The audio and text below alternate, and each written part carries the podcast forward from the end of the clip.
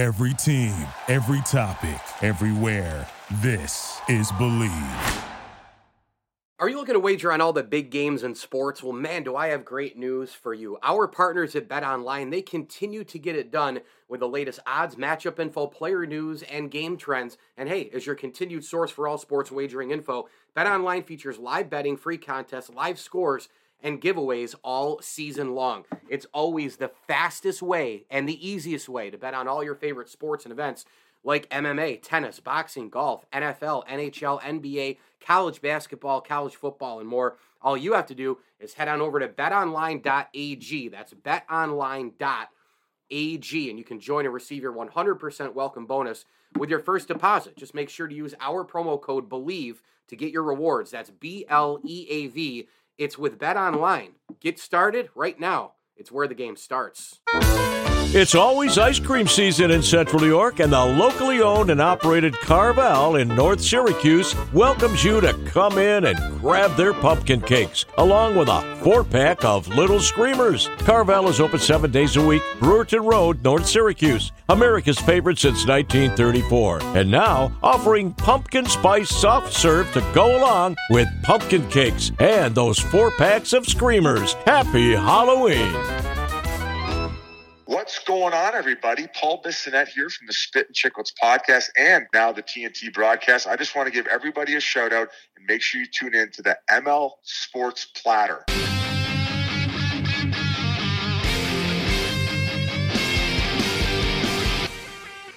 Back with you, the ML Sports Platter, all over the major platforms. Download, rate, review, subscribe, you name it.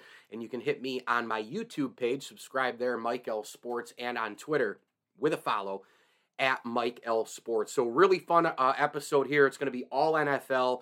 Um, I'm going to spend a few minutes recapping the week that was in the NFL, going back to the Turkey Day games, and then a great crossover episode with my good friend Chuck Pollock from uh, the Olean Times Herald. He's been covering the Buffalo Bills for about six decades, and we got into everything on the Built in Buffalo Podcast Network, Pandemonium podcast style. So you're going to hear that crossover episode after I get done with uh, with these games from uh, Week 12. Um, I also am recording this during the Steelers Colts Monday Night Football game because I just don't think you know, this is that big of a, a game. Um, you know, even if the Colts win and get to five, six, and one, you know that that tied the Texans the start the start of the year, and you know just their team in general. I, I think it's going to be a tall order for either of these teams to climb and make the playoffs. You know, for as strong as the AFC is. Um, I, I mean, yeah, technically they're probably still in the hunt. You know, the the graphic in the hunt, they're probably still there. Um, but uh, I'll I'll I'll just kind of let that one go and slide. I think it'll come down to you know whatever team doesn't turn the ball over and and, and whatever team runs it better than the other one, right? Jonathan Taylor versus Najee Harris uh, at this particular point. And hey, if you're Pickett or you're Ryan, you can't throw quarterback interceptions as well. Let's go back to Thursday, Thanksgiving. 28 25. Bills beat the Lions. They kicked it off with a victory. And by the way, this was the highest rated game. Um, that this was the highest rated early game in the history of Thanksgiving football. The Bills, again, it took them quite a bit to take out Detroit. Detroit's a feisty, uh, competitive team. Um, this is a team that does not go away. Um, you know, the Bills, you were kind of waiting for something to happen again after the first quarter. Uh, the Bills had tied it at seven, and then Allen ran it in 14 7, but then St. Brown, right? He catches the pass from Goff. It's 14 all. Then it's Tyler Bass with the field goal. You're like, okay, all right. A little bit of momentum, right? You get the ball uh, after halftime, do nothing with it. Time keeps going back and forth, exchange possessions, and then Jared Goff gets sacked in the end zone by Ed Oliver. And at that point, I thought, okay, Bills are going to get it with a short field march right down, let's put this thing away. Nope. you know, uh, just a spectacular punt all the way down. Bills do nothing with it. Fourth quarter comes around. Boom. Detroit drives right down, touchdown. The Bills then score uh, a touchdown to make it 20. It was 22 19, then 25 22. Um, the point after failed. And in amazing fashion, I actually think that the point after miss by Tyler Bass worked to the Bills' favor because the Lions had horrible clock management, not using timeouts, not going for it, not doing a lot of things, right?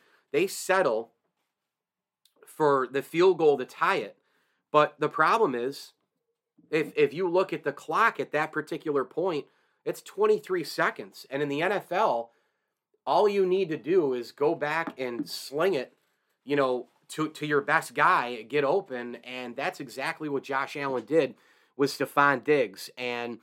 Uh, Allen then had two incredible runs. I thought great designs by Ken Dorsey, uh, running, um, you know, on the on the on the drop, and then of course running around to the right, um, getting a little bit more yardage, and then boom, 48 yards, boom, right through the uprights. Tyler Bass gets it done. Uh, excuse me, a 45 yard field goal. It was a 48 yard drive on four plays over 21 seconds. And the Bills just used a lot of great clock management and they climbed out with a win. And sometimes you just have to win really, really ugly. I mean, I did some positive, negative stuff with the Bills, and I still, you know, I, am concerned about their tackling. I'm concerned about the injuries. I'm concerned about the way they cover. Uh, you know, I, I think the offensive inconsistencies are, are a concern. And Josh Allen and his interceptions and all that, yeah, the turnovers, right? It's a concern.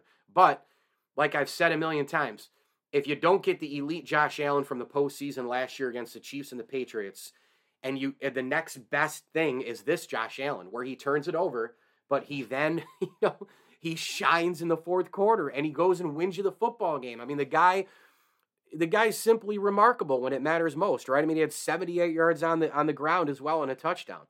So he accounted for three touchdowns for the Bills. And uh, let me see, quick math here 250, 320, 3, 331 yards of total offense, right?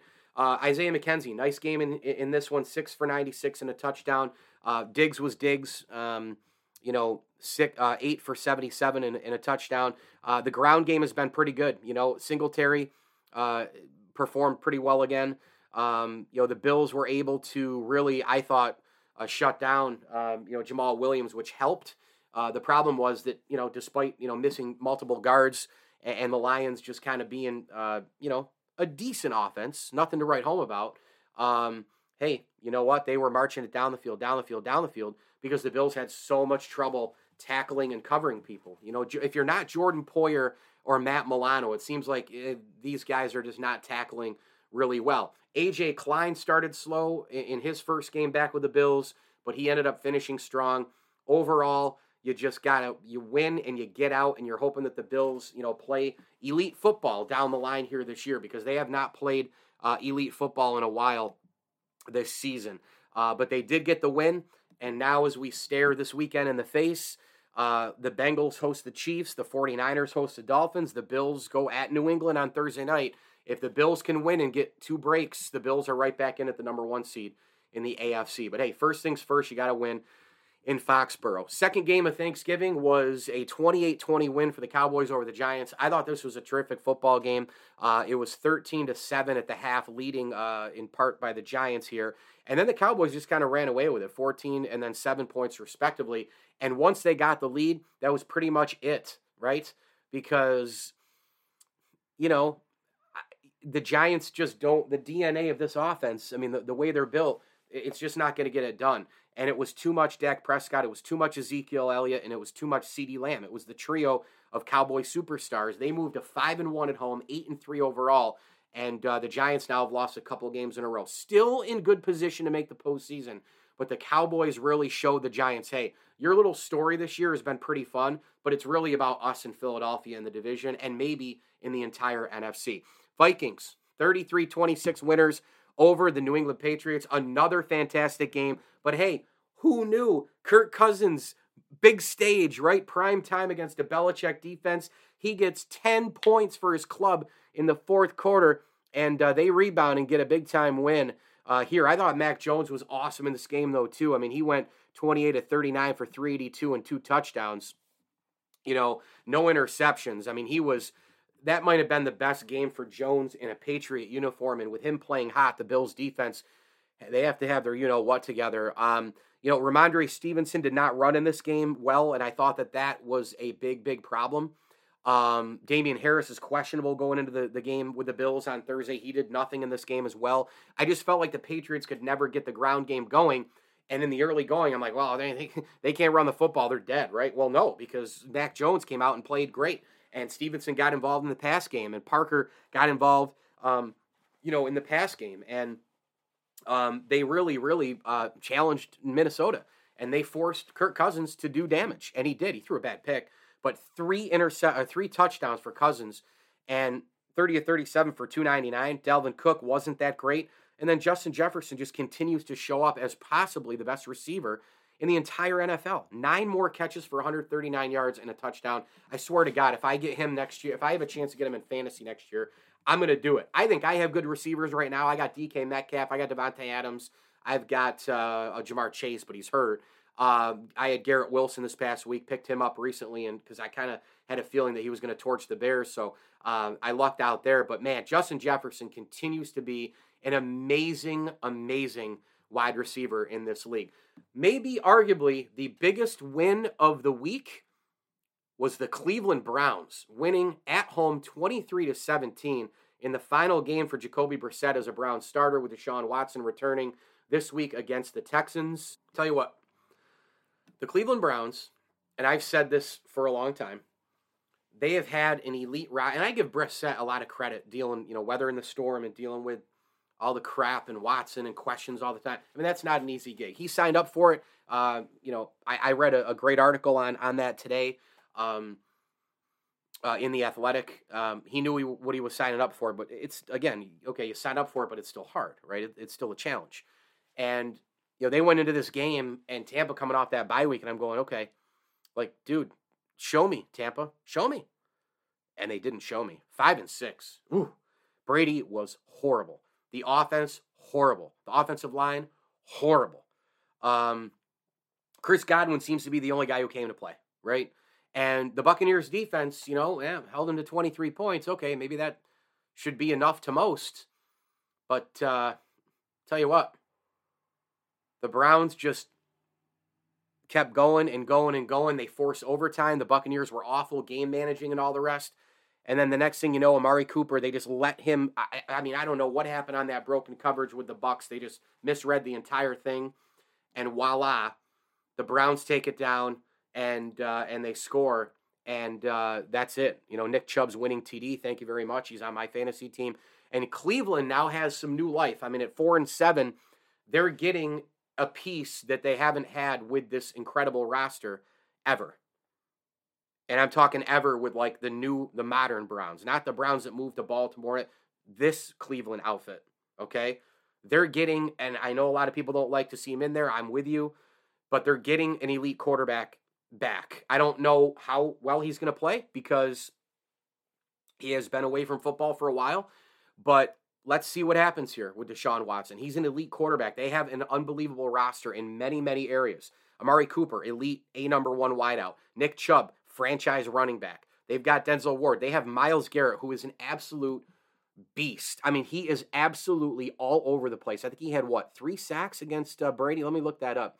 Um, well, he had one and a half sacks, but he could he could have had five, you know, five or six. I mean, he was that. Uh, you know, he was that strong in this game, and he continues to be just a major wrecker. And I don't think he gets enough credit. I really don't. I mean, we talk about Aaron Donald, we talk about T.J. Watt, you know, we talk about all these guys. Um, we talk about Micah Parsons all the time. What about talking about this guy? I mean, this guy's a major, major problem for offenses. Hell of an effort by Cincinnati. They go into Tennessee and win 20 to 16. Tee Higgins, what an elevation to make an outstanding touchdown grab. Uh, he was great in this game. Cincinnati showed resolve, they showed toughness. Their defense is getting to that form last year in Kansas City in the AFC title game when they came back and they had Hendrickson and Hubbard going bananas and those linebackers are flying and the corners are, you know, uh, pursuing and making it happen.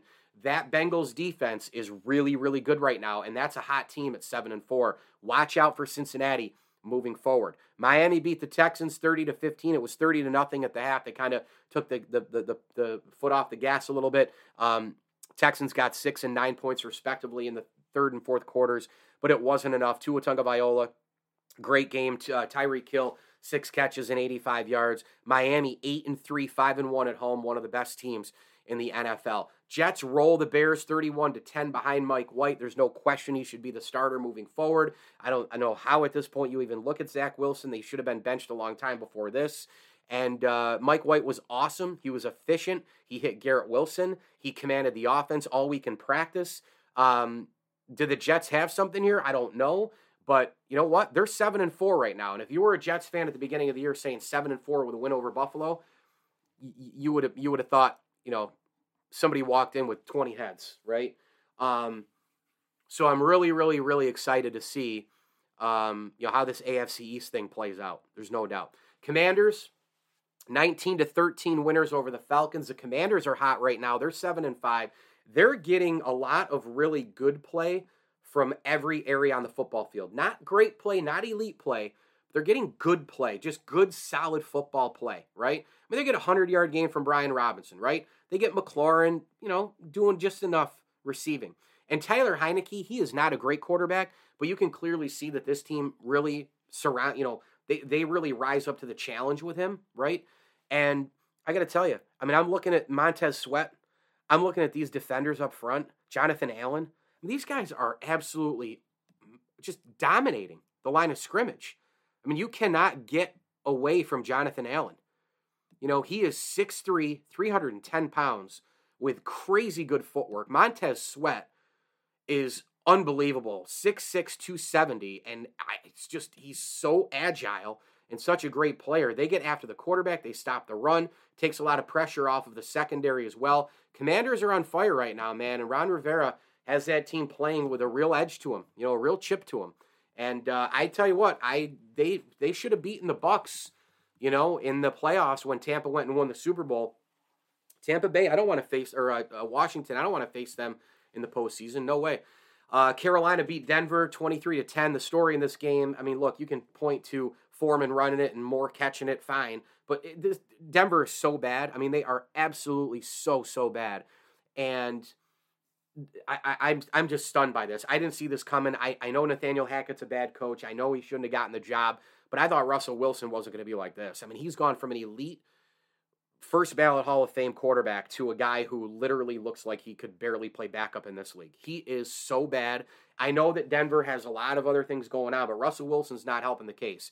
It seems like they don't like to play with him. Um, he's kind of a drama queen. He's a fraud in public. You're right. I mean, he called out his Seahawk teammates last year on the Dan Patrick show. You know what? This dude, he got everything he wanted and got out of town and got the contract, and now he's awful. And and a lot of this should be on him, right? If we're gonna praise quarterbacks for their elite great play, okay, we gotta hammer him when they're awful. And he is awful right now. Jaguars 28-27 over the Ravens, and arguably the best win of the week, right, for any team. Uh, the Ravens, they blowing leads. It came back to haunt them again. They gave up 18 points in the fourth quarter. Um, what an unbelievable drive by Trevor Lawrence, showing why he is a number one pick. He was 29 to 37 for 321 and three touchdowns. Just a remarkable game. I thought he was the best player uh, on the field, and uh, you know made that great throw to, to Jones um, for the uh, uh for the two point conversion. Um, well, the touchdown and two point conversion. And uh, you know what? I was loving Doug Pederson going for it. I, I thought that that was definitely you know the, the the right play there, and there there might be something going on here. You know, I I I think there might be something something going on with Trevor Lawrence. He's making guys better. You know, the touchdown throw to Marvin Jones and the two point conversion to Zay Jones. He's really making guys better, and he's starting to come on here. And it was a great, great win for the Jaguars and a killer loss for the Ravens in the AFC rankings. Chargers beat the Cardinals because who knows what. Both these teams stink. They have bad coaches. Chargers scored that late TD two point conversion to grab the win over Arizona. Justin Herbert uh, threw a bunch of balls, only had 274 yards. He did have the three touchdowns. Uh, Chargers overcame a great game by James Conner. Um, it was just kind of like a which team was going to screw up a little bit more than the other one because they're both like that and you both can't count on them and it was the LA Chargers uh, prevailing because Arizona stinks. Um, and I think the Chargers stink too, but they're six and five. They're not four and eight. Uh, so I guess they stink just a little bit less, right? Uh, the Raiders beat the Seahawks in just a thrilling game, 40 to 34. Josh Jacobs had an 86 yard walk off TD, giving the Raiders the overtime win. This was the win of the year for them. This was a killer loss for the Seahawks at home. Um, you know, Jacobs had 300 plus yards from scrimmage overall. Uh, Geno Smith, I thought was fine in this game. I mean, for the most part, right? But um, you know, th- th- this he did throw the one bad pick, but th- this came down for me to Josh Jacobs dominating and Kenneth Walker never got going for Seattle, right? I mean, he never got going. I mean, they gave him what 14 carries in this game. He just never got going. You know, they they stymied him, and then the Seahawks tried to change things up. They didn't go to him a ton after that. Um, you know, I mean, he's a guy who should probably be getting 20 carries a game. Maybe he gets six more and he still gets stopped. I don't know, but um, really seemed to me that they should have given the ball to him a little bit more, maybe worked him into more screens or whatever. But um, you know, couldn't get going on the ground, and I think that really hurt the Seahawks in that game. Chiefs 26-10, it was just a really physical game for Kansas City, a team that we know as a finesse club. They played more physical than the Rams. They won at home. They're 5 and 1 there. They're 9 and 2 overall. They're, I think they're the best team in the NFL. Mahomes, insane. Pacheco, good. Kelce, good to great. I mean, I don't know how you stop them. I've said it for a long time. I know that they choked away last year's game against Cincinnati. I know that they, um, you know, have, have won one Super Bowl and lost one Super Bowl. I, I get all that, but they're still to me the trademark franchise in the NFL. They've they've been the one that everybody's chasing, should be modeling after. Um, you know, everybody's been trying to find the next Patrick Mahomes. I think some of the bad teams now are hoping that maybe they can get Caleb Williams and go from there uh, from USC. But this is just you know an, an unbelievable uh, juggernaut as far as an offense goes and every week their defense i said this six seven weeks ago i'm still saying it their defense gets better every game 49ers beat the saints 13 to nothing in kind of a backyard fist fight uh, this just came down to um, you know holding down the fort for the niners and that defense is just they have so many dudes saints couldn't do anything um, great catch by jennings uh, he secured that tip ball for the 49ers td that was a play of the game no question about it. But the thing is, is that when you have Andy Dalton at quarterback, you're not going to beat the 49ers. Come on. I mean, Andy Dalton's pretty much done. And when you have Fred Warner on defense, when you have Nick Bosa on defense, when when you have ball hawkers all over the place, I mean, that defense is elite. And they shut down the Saints. I mean, they shut them down like no tomorrow. Rushing yards, I mean, come on. They only had 63, the Saints. Taysom Hill and Kamara had 13 apiece. Andy Dalton was your leading rusher. Eh, you can't have that happening, right? The 49ers absolutely suffocated the New Orleans Saints and won at the line of scrimmage. And right now, I think they're the most dangerous team in the NFC. I really do. Eagles are the best team in the NFC, but I don't think they're as dangerous as San Fran right now. Um, and they beat the Packers in, in really a thrilling game. I mean, Jalen Hurts probably kind of reintroduced himself as the lead MVP candidate. Um, you know, he was uh, he was really good on the ground and through the air. Um, 157 yards rushing, and he had 153 yards and two touchdowns through the air on 16 of 28 throwing. Um, Aaron Rodgers got hurt in this game with the oblique. Jordan Love goes in. He nearly brought him back. I thought, you know, another just sensational game from uh, the youngster, uh, the rookie Christian Watson out of North Dakota State. I mean, this guy is so fast. I love his physique. I love his uh, physical ability 6'5, 210. The guy can just go up and get it. He can run any route. He can run away from you. But it just wasn't enough for Green Bay in this game. They fall to four and eight. Their season's basically definitively over, and the Eagles move to ten and one and five and one at home. And I'm going to hand out my game ball now. My Week 12 game ball. I'm going to give it to Trevor Lawrence. I'm going to give it to Trevor Lawrence for his great performance, that final drive. By the way, amazing, wasn't it, that the Ravens got the ball back and then they got to midfield somehow and Justin Tucker missed a what a 60 plus yard field goal by like a couple of feet. So the Ravens still almost pulled that game out. But it was it was great, great throws, moxie, poise, and all the rest by this guy Trevor Lawrence showing a ton in this football game. And uh, look, Jacksonville, I, they still think they have something, and, and I think that they're right. And you know, it's it, a big difference is you know the coach, right? I mean, the coach is the big difference. So uh, kudos to the Jags, kudos to Trevor Lawrence, 29 to 37 for 321 yards and three touchdowns. The ML Sports Platter is brought to you by our great friends at Welch and Company Jewelers, Rosie's Corner, Brewerton Ace Hardware, and Byrne Dairy. Make sure you go get your uh, car gassed up today at Byrne Dairy, participating locations across central New York if you're in and around the area. They've also got the unbelievable pizza. They've got the terrific subs. They have unbelievable chocolate milk and donuts and coffee to bring into work on your way in. Stop by Byrne Dairy for all of that and more a proud ML Sports Platter sponsor. And a quick tip of the cap thank you as well to friends of the Platter, Daryl Aber, Bob Lindsley, the Alonzo family, and the Swan and Whitaker families. Coming up next, as promised in the beginning of the show, hey, we're going to have a crossover episode with Chuck Pollock from the Olean Times Herald, the longtime Buffalo Bills beat man and insider from the Built in Buffalo Podcast Network, the Pandemonium Podcast with Chuck Pollock talking all things Buffalo Bills during Patriots Week here on the platter. It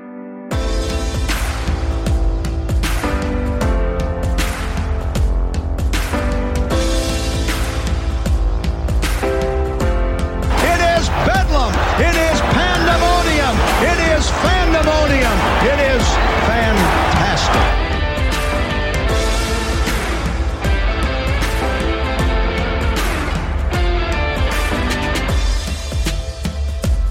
It's your boy DM3, and you're listening to Pandemonium with Mike Lindsley on the Buffalo Bills, exclusively on the Built to Buffalo Podcast Network.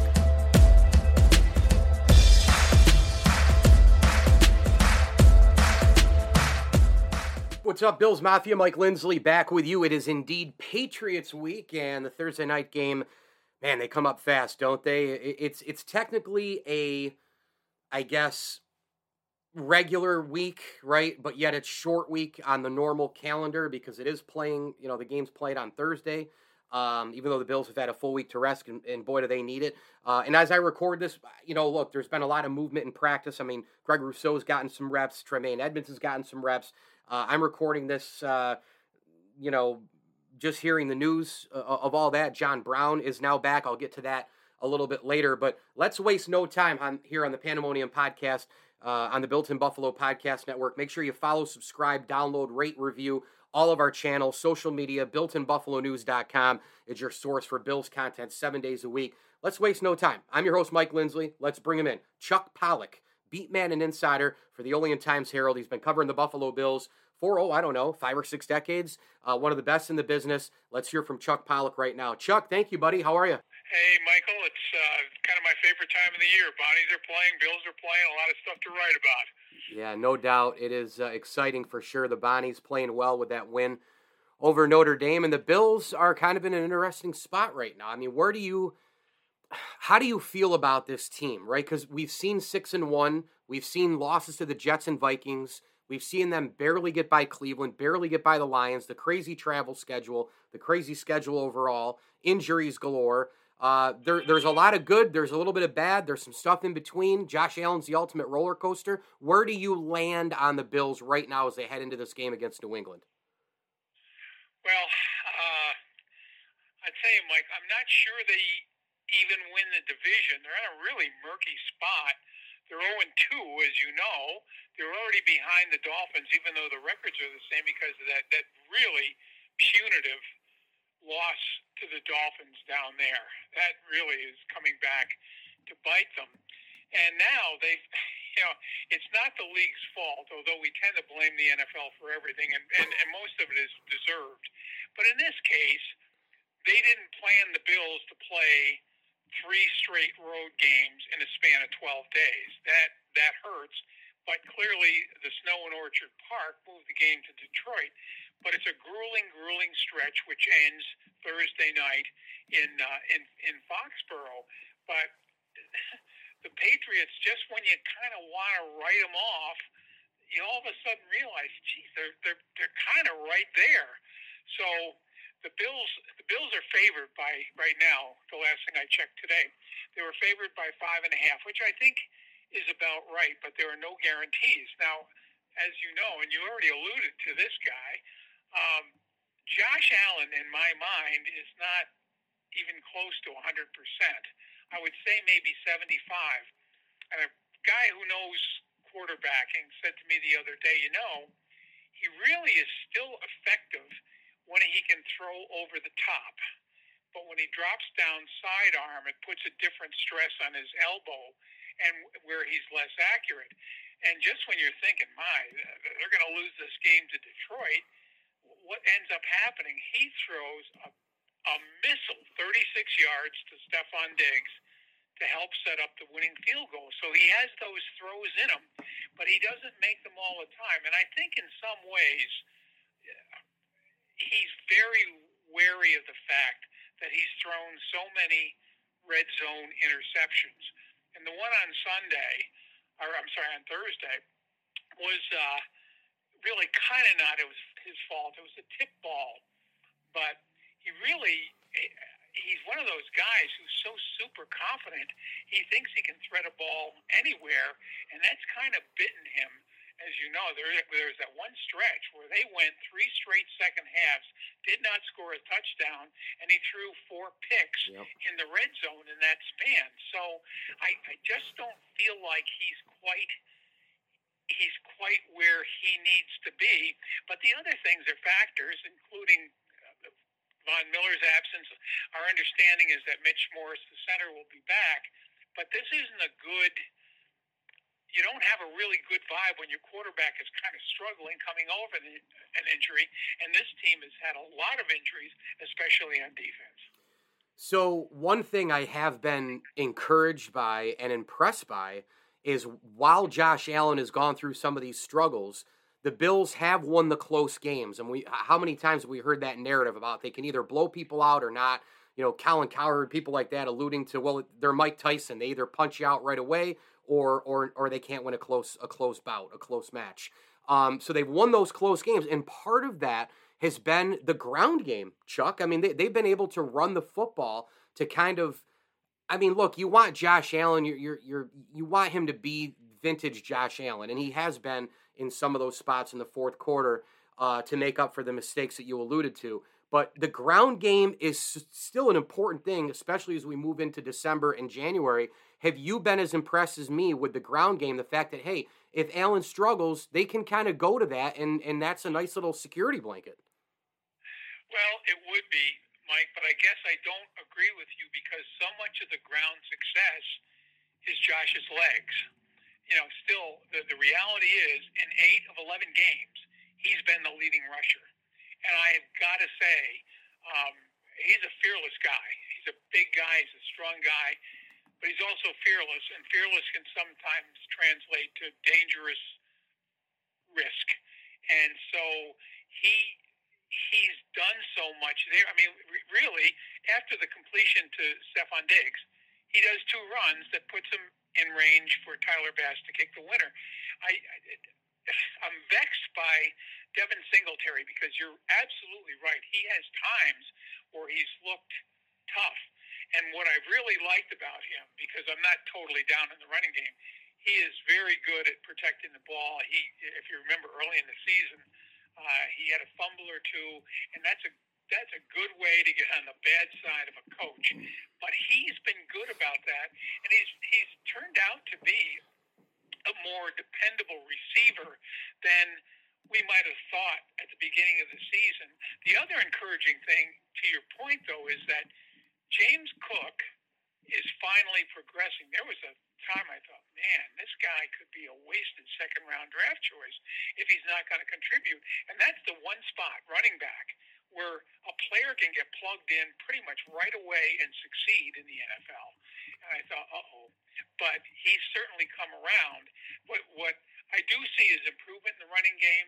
But to me, as far as I'm concerned, Mark, Mike, I, I I just don't think they're there until they don't have to rely on Josh's legs to really give it some juice. Fair point. Chuck Pollock with us, Olean Times Herald here on the Built in Buffalo Podcast Network, Pandemonium Podcast. I'm Mike Lindsley.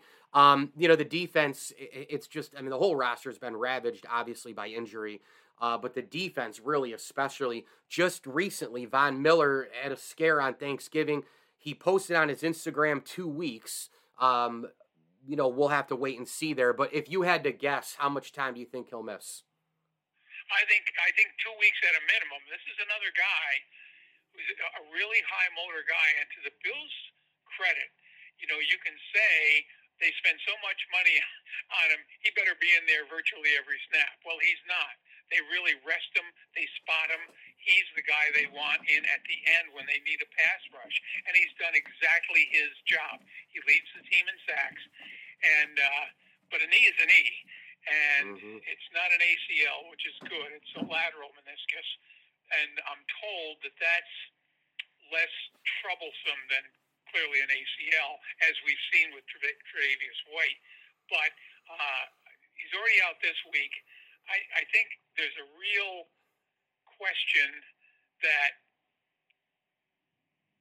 Sean McDermott is asking himself is, should we think about keeping him out of the lineup the following Sunday against the Jets and make sure he's healthy to play against the Dolphins, which in my mind would be a good risk to take because that team has become really worrisome.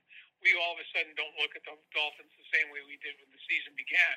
You could argue that Tua is the leading candidate for MVP, and that was supposed to be Josh's role, but Tua has been playing so magnificently, and he's got guys who can go get it.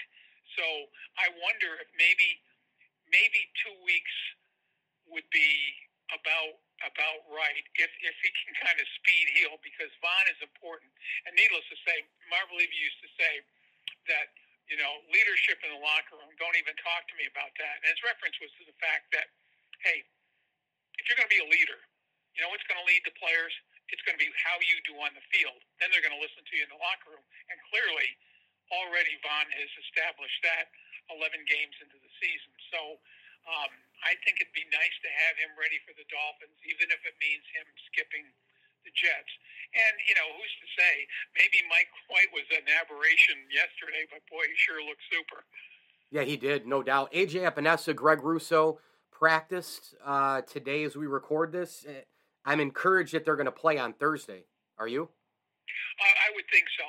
I, I think there's a sense of there's a sense of desperation because you know you you have Rousseau out, Epenesa out, and then Von goes out, and you're playing on Thanksgiving Day with your last three of six defensive ends, and it didn't come back and bite them, but it took a dramatic finish for him to pull that game out.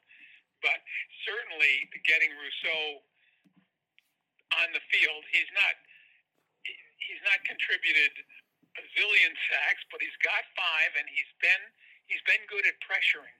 So what's really impressed me, and I know you kind of alluded to this already, Mike, but the tackles have really helped out with being undermanned at end.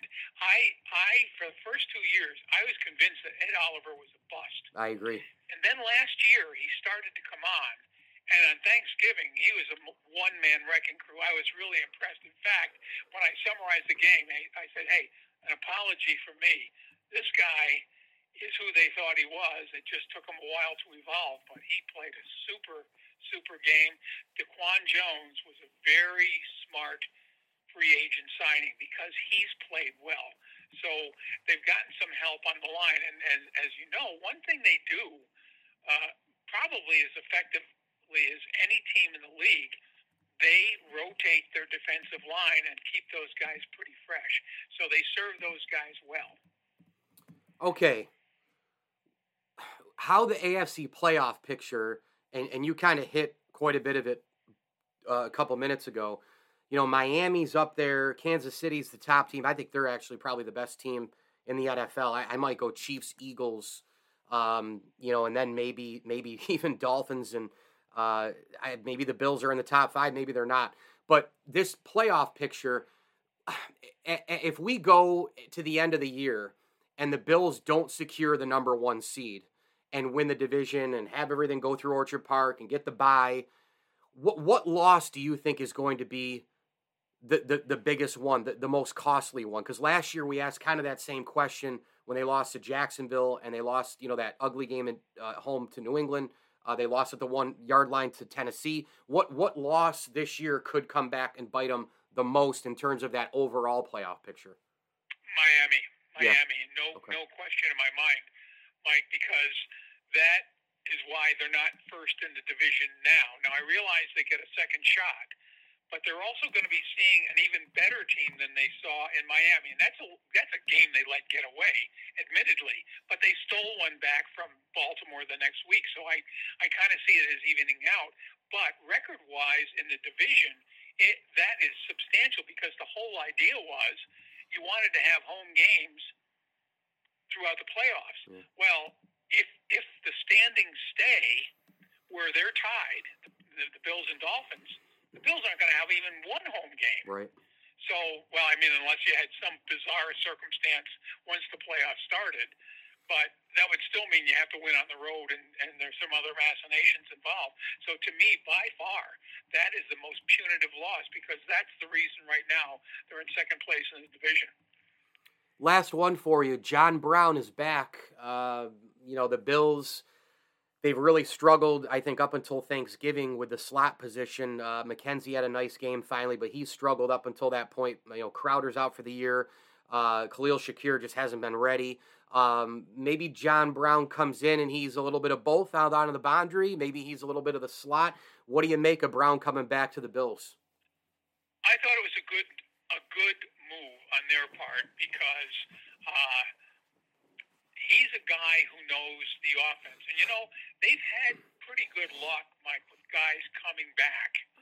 You know, you had Phillips come back and Lawson. you have AJ Yeah. Klein Klein come back, Yep. which tells you that they had well, obviously they want to be playing for somebody, but still, it tells you they had a good experience there and they understood the machinations of contracts and the whole business. So I think that kind of helps. I I, I kind of have a I kind of have a love hate affair with the Bills number two. I, I don't know what to make of Davis at times. Yeah. Gabe looks all world at times, and at other times he's just another guy. And I can't, I can't figure it out. What we do know about John Brown is he'll stretch the field for you, and that's even even Stefon Diggs. You know, Stefon has good speed, but he doesn't have high end speed like a like a John Brown type guy does. And so I think that kind of enhances what they could do in the. They're not gonna they're not gonna bench Gabe or anything, but if you can teach John to play in the slot, that would be interesting. I I I, I also have a love hate affair with with McKenzie. I there are just times he looks absolutely fantastic, and on the run he's pretty good, but it's it, he kind of strikes me as a guy who's a self promoter, and so every time he gets on his hands on the ball, he wants to kind of make a name for himself, and that hasn't always worked out as, for the best, as you pointed out, especially earlier in the year, where if you looked at the message boards, people are saying, "This, no, this guy's got to go." But you know, clearly they do care about him. They like him, and and uh, Daboll in particular last year really tried to find ways to involve him in the offense. So. Uh, they're they're they're kind of sticking with him. But I think a guy like John Brown would give a different perspective. Of course, you know the one thing he does, he's giving you a deep threat. The question is, is Josh's arm up to that on a persistent basis, basis rather than the occasional long ball? That will be interesting to see.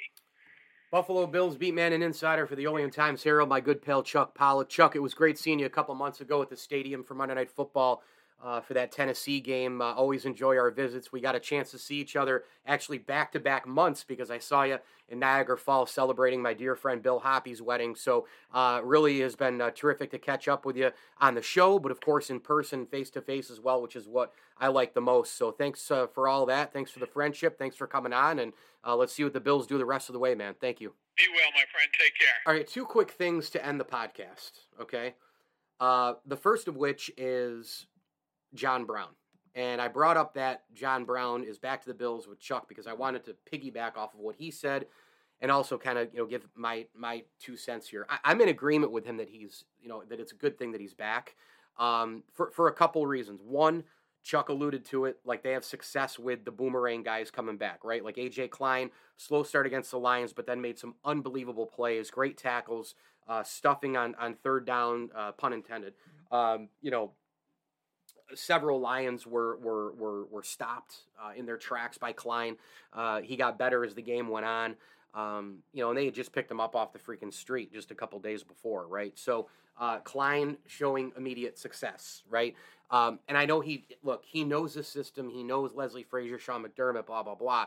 But this exact group of guys, again, it's it's a new overall total one by one group of guys, right? I mean, yeah, sure, he's played with multiple players on that defense, but he hasn't played with Kyrie. He hasn't played with a you know Christian Benford. I mean, it's a puzzle, man. It's a whole big puzzle, right?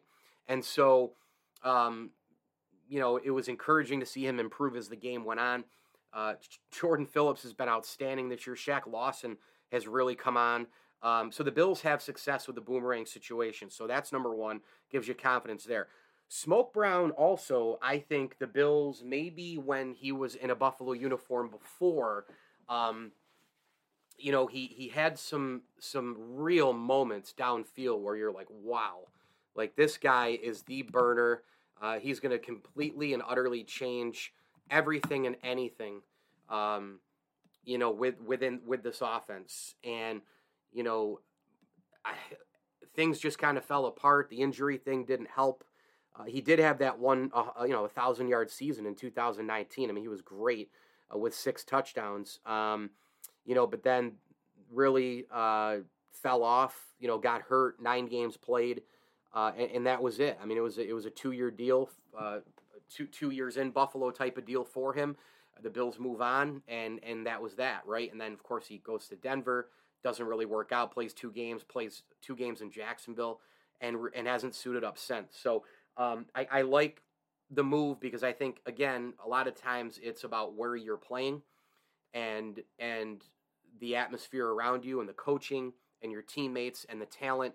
Um, maybe he is kind of a plug and play guy here, right? And while he was a big time boundary, like go way down the field and let's just play backyard football before, I think maybe he's going to have a little bit of a different role because of the slot position being such a weakness for the Bills, which I thought this year was going to be a strength. And I thought it was going to be deep because I thought Khalil Shakir was going to give him something as a rookie. I thought Jamison Crowder had the potential to dominate. And old friend Isaiah McKenzie was back. And I thought that that position was going to be not a worry. And it's turned into a little bit of a worry. Um, you know, McKenzie again with that great game on Thanksgiving. But um, you know, they need to incorporate him more into the jet sweeps and some of the tricky bill stuff from the Brian Daboll offense, I think. I mean, I think when Isaiah McKenzie is uh, in there and he's active and he's getting those jet sweeps, um, you know, again, he's got to hang on to the football with, with the throws from Josh Allen, but nobody's gotten more of those throws from Josh Allen than McKenzie. And the jet sweeps and his speed really do make a big difference. So uh, that's a great thing. But I think John Brown can be used in that role uh, you know, the slot position type of a thing. Um, maybe take some pressure off of Diggs, take some pressure off of uh, Davis if he comes out strong. Maybe even John Brown sets the tone over the middle, and then it opens up things for the other guys. So um, I, am looking forward to seeing how they utilize John Brown. Um, we have a game. We have a game, right? Tomorrow night. It is Buffalo at New England. Um, this game I don't know if I want to say I'm nervous or worried about it, but I am slightly concerned because I could see the Bills go in and win, and yeah, they could win close, they could win handily. I could also see them going in and losing this football game. And if they were to lose this football game, I think some things would be absolutely in danger, right? I mean, the number one seed by that point could be completely out of the picture the division could be completely out of the picture. Okay. I realize that Miami, you know, they still have, you know, some tough games remaining, including this week against the 49ers, which in a perfect world, what the Bills need to happen this week is they need to beat New England, somehow, someway get through the damn game. Then you bring in some AFC East rivals in, into your home stadium, right? Into your backyard. You sleep in your bed every night. One o'clock starts on Sunday right? Our my favorite time to watch the Bills is one o'clock on Sunday. Dolphins are at the 49ers this weekend, and the Chiefs have got to go to an all of a sudden a suddenly hot Bengals team that is seven and four that just went in and beat Tennessee in a backyard fistfight. So if the Bills can somehow get a couple of breaks here, let's say that you know the Niners win and the Bengals win and the Bills win, the Bills are now nine and three, and they are they're firmly back into the number one seed because they would have the uh, tiebreaker. Uh, they would have the tiebreaker over obviously Miami, and the Dolphins would fall to eight. Uh, excuse me, over the Chiefs. Over the Chiefs, the Chiefs would fall to nine and three. The Bills would also be nine and three, but they would have the tiebreak over them. The Dolphins have the tiebreak, but they wouldn't have as good of a record, so the Bills would be ahead of them. Uh, the Ravens have come back, the Titans have come back, but this is uh, such a huge game for the Bills because they lost, as Chuck alluded to, to Miami, and because they lost to the Jets and Vikings, which we hit on, this team right now has three losses when really one or two would probably be something that most people predicted, right? But because they lost those games in the manner that they did, the Bills now find themselves having to catch up a little bit. Now, weird things happen in the NFL. You can go through a stretch of a, a game or two, not a lot happens, you know, for you. Other teams are way better. People give up on you. Then all of a sudden you have a three to five game stretch where you're world beaters again and you're right back up there like Cincinnati is right now. So, you know, it's the ebbs and flows, the roller coaster of emotion in the NFL season, you know, week to week. I am going to pick the Bills in this game. I, I think they win the game, um, I, but I think it's going to be a tough, hard nosed, you know, game. And I, I think it starts, obviously, with the Bills' game plan being the same as it was against Detroit and against the Cleveland Browns. Uh, both of those games being played in Detroit, and that is, hey, stop the run, right? New England can really, really run the football. We know that they have one of the best coaches of all time in Bill Belichick. And I'm looking at this game and I'm going, you know what? Like, if you stop the run, you're going to have a great chance to win. Great chance to win. Now, New England looked pretty good offensively against Minnesota.